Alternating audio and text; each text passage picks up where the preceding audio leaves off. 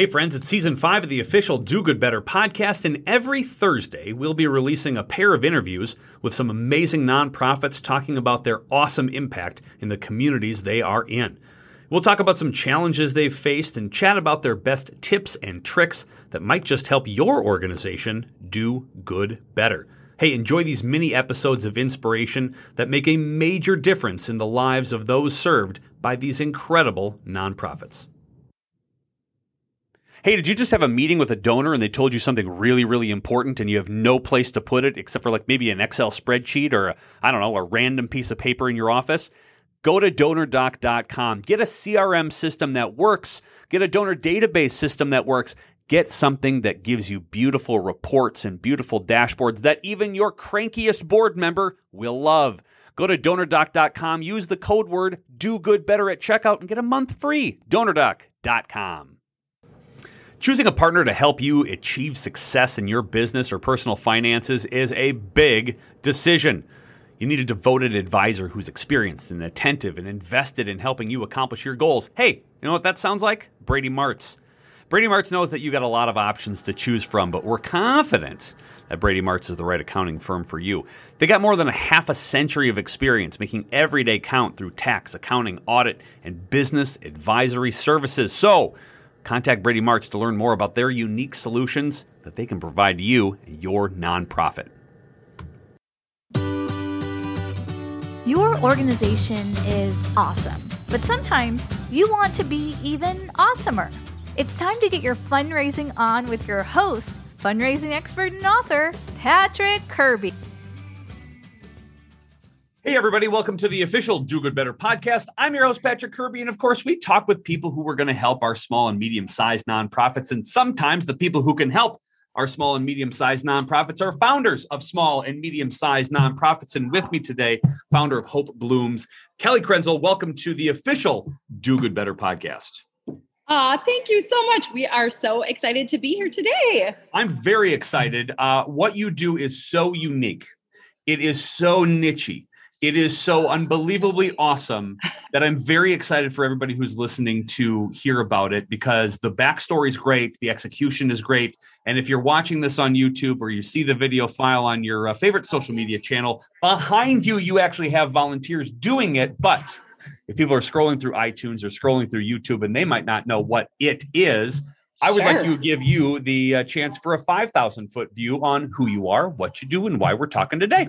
Sure, sure. Perfect. Well, again, thank you so much for having me. Um, we, our mission truly at, at its, at its very essential core is to create community inside and outside of our walls. And we happen to do that in a really fun way. So um, we inspire hope, happiness, and emotional healing through repurposed flowers. And so we take flower donations. Um, our, our nonprofit's a little unique in that we rely on donations of flowers and generosity, um, through monetary gifts and supplies and things um, to run every day.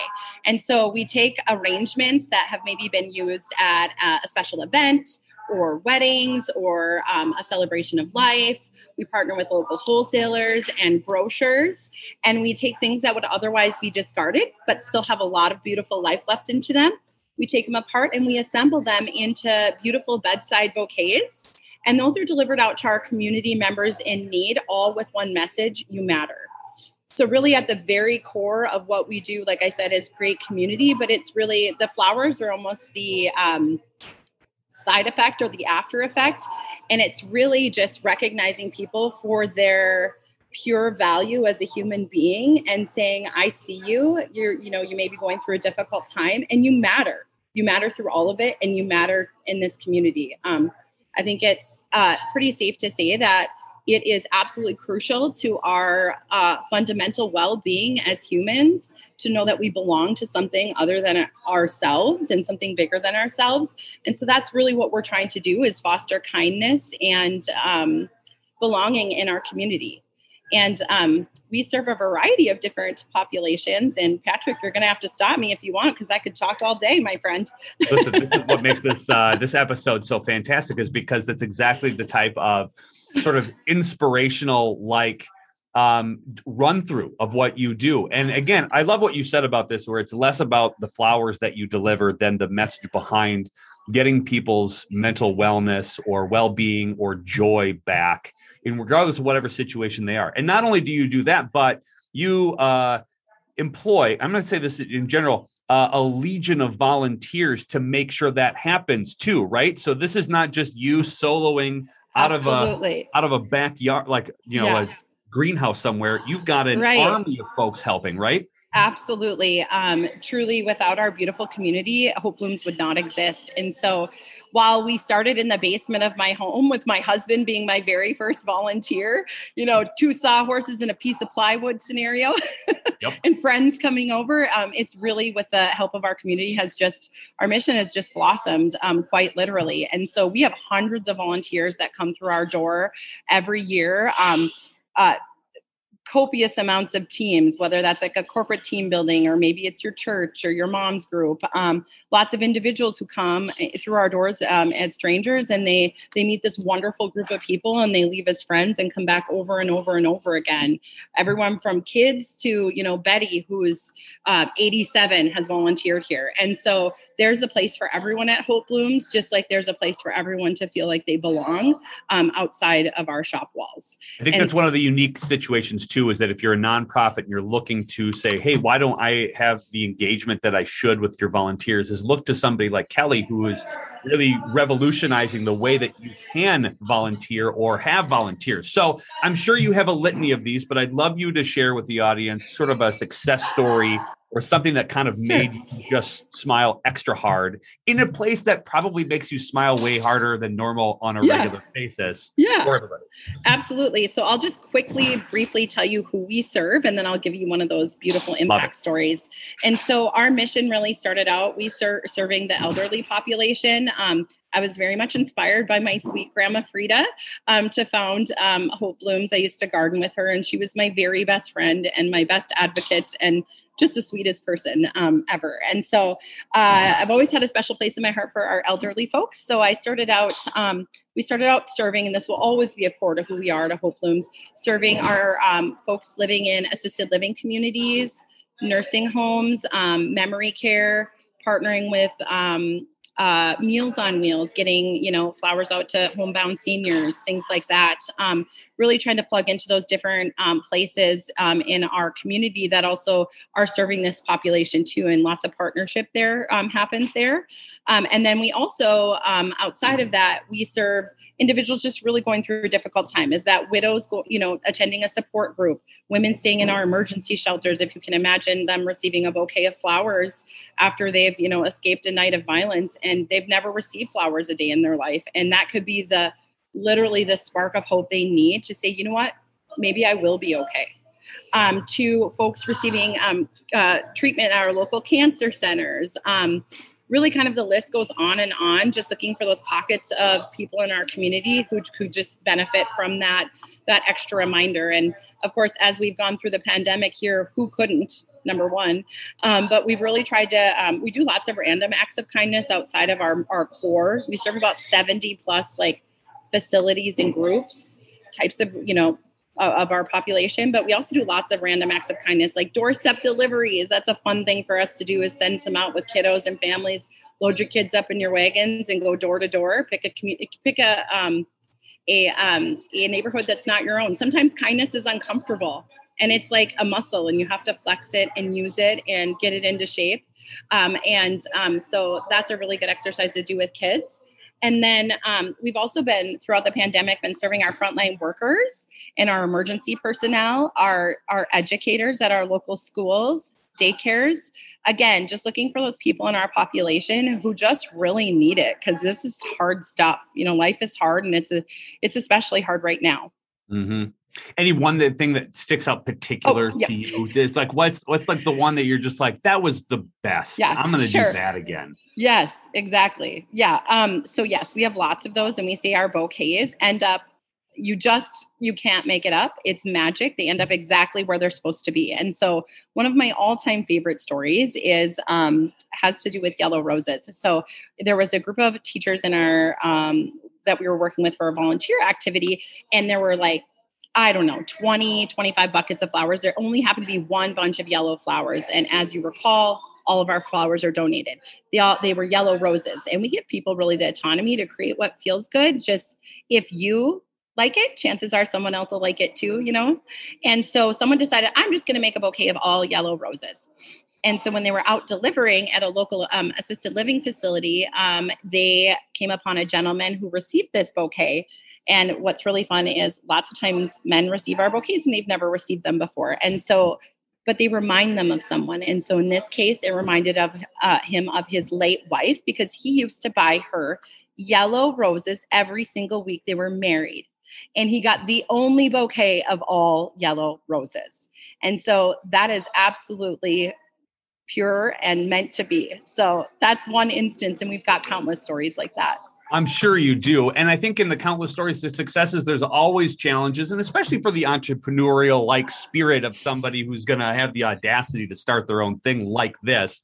Yeah. And over the last couple of years, I mean, challenges abound. What's one of them that you encountered, and how in the heck did you get through uh, sure. something so uh, crazy and challenging?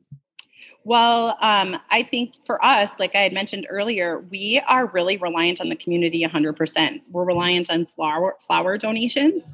We're reliant on the donation of time, and we're reliant on funding. We're one hundred percent fundraised.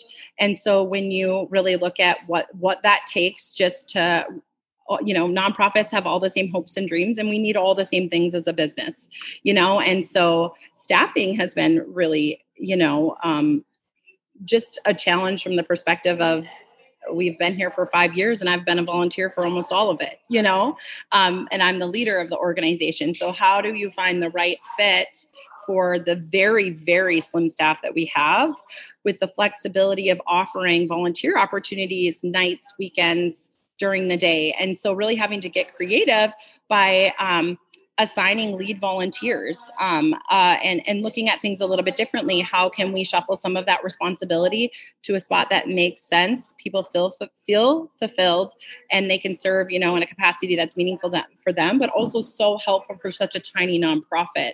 Um, and so that was really kind of two, Patrick, and I'm just you give it. Really... You get two. You get two. You get, you get car- carte blanche, I think, today on this episode. Um, yeah. One of the things that I really love. Um, about uh, chatting with organizational leaders like yourself, the ones who uh, decided that there was a gap and did it, was that you uh, you do trial by error, because there's no roadmap for this. And and for those who are listening who have either started their own nonprofit or who are in the, the throes of beginning it, what's a tip or a trick that you would give uh, or a piece of advice that you'd give a nonprofit leader who's just starting out with the same big, hairy, audacious goals that you once had, the things that you might done differently or the things you sure. would double down on going forward? Yeah.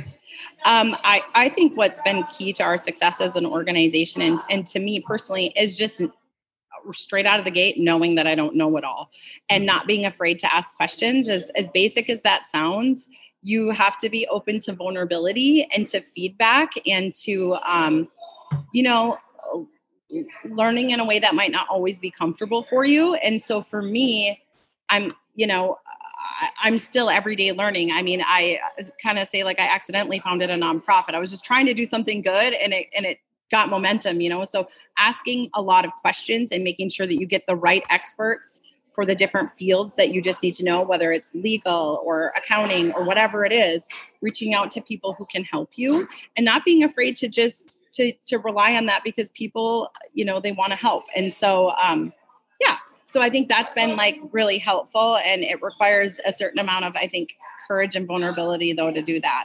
One of the hardest things that I think a nonprofit leader can do is, uh, oh, oh I, I can't do it by myself. And it's a great reminder, Kelly. I'm I'm uh, I'm grateful for you. So for those who are listening and for those who are getting sent this, because I think you are going to like it and you are going to like it.